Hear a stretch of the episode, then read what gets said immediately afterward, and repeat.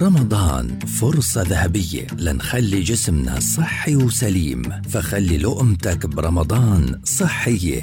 لقمة رمضانية. برنامج بتقدم لنا فيه أخصائية التغذية آية الفار. نصيحة صحية ذهبية في كل بودكاست. لقمة رمضانية يأتيكم خلال شهر رمضان في مثل هذا الموعد عبر أجيال.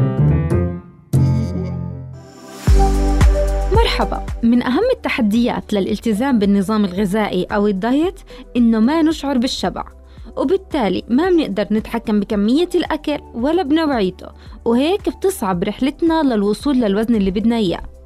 اليوم رح نحكي بحلقتنا كيف بدنا نزيد مدة الشعور بالشبع من خلال أنواع معينة من الأطعمة اللي منركز عليها أو بعض السلوكيات اللي ممكن نعملها.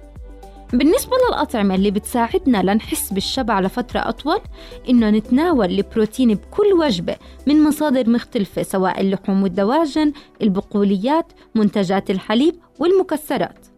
وكمان نركز على تناول الألياف بشكل مستمر من الخضار والفواكه والحبوب الكاملة.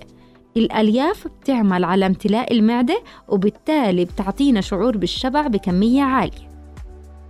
مثال لحتى نشبع لفترة أطول بوجبتنا الخفيفة ممكن ناكل شوية لبن مع شوية مكسرات نية مع حصة الفواكه.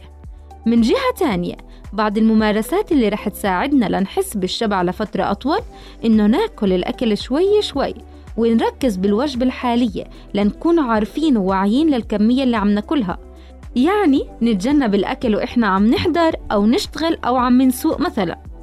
النقطة الثانية إنه نزيد عدد الوجبات ونقلل الكميات المتناولة في الوجبة. أنا أخصائية التغذية آية الفار معكم بشكل يومي خلال الشهر الفضيل ضمن برنامج لقمة رمضانية لحتى نقدم لكم نصائح وإرشادات متعلقة بصحة جميع أفراد العيلة.